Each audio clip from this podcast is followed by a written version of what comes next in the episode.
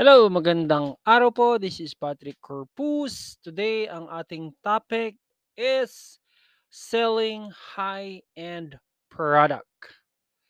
Yung mga premium products, right? Mga BMW, Gucci bag, yan. So, paano nga ba natin to ibenta, right? The proper way of selling these things. So, an example niyan is your watch, Rolex and then, then just a regular watch. Pag bumili ka ng relo worth 500 pesos and below, it will tell you time, right?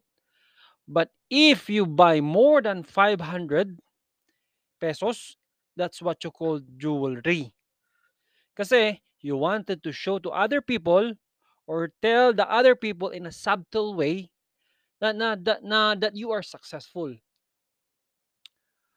Perhaps the deepest of all need is the need to be to feel important, valued, worthwhile, both ourselves and in the eyes of other people. Kasi people only care about themselves. So if you could boost someone confidence because of your product, then sigurado ako bibilhin nila yung product mo. Um, if you enhance their status to be respected and prestige of another person, you can touch in this deep human need and can often trigger buying desire. Uh, for example niyan is yung BMW.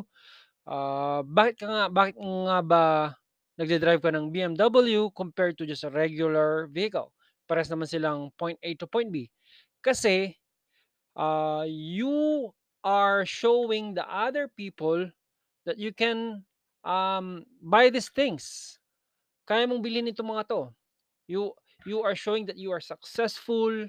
Uh, yeah. So kasi uh, pares lang naman na sasakyan niya na pwede mong sas- gamitin para from point A to point B, right? So if you are uh, selling premium products, premium uh, services, that will make or that will boost the confidence of other people and then that's good for you kasi sabi ko nga sa'yo, hindi nila titignan na hindi nila titignan yung price.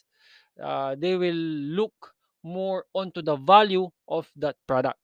Maraming maraming salamat po.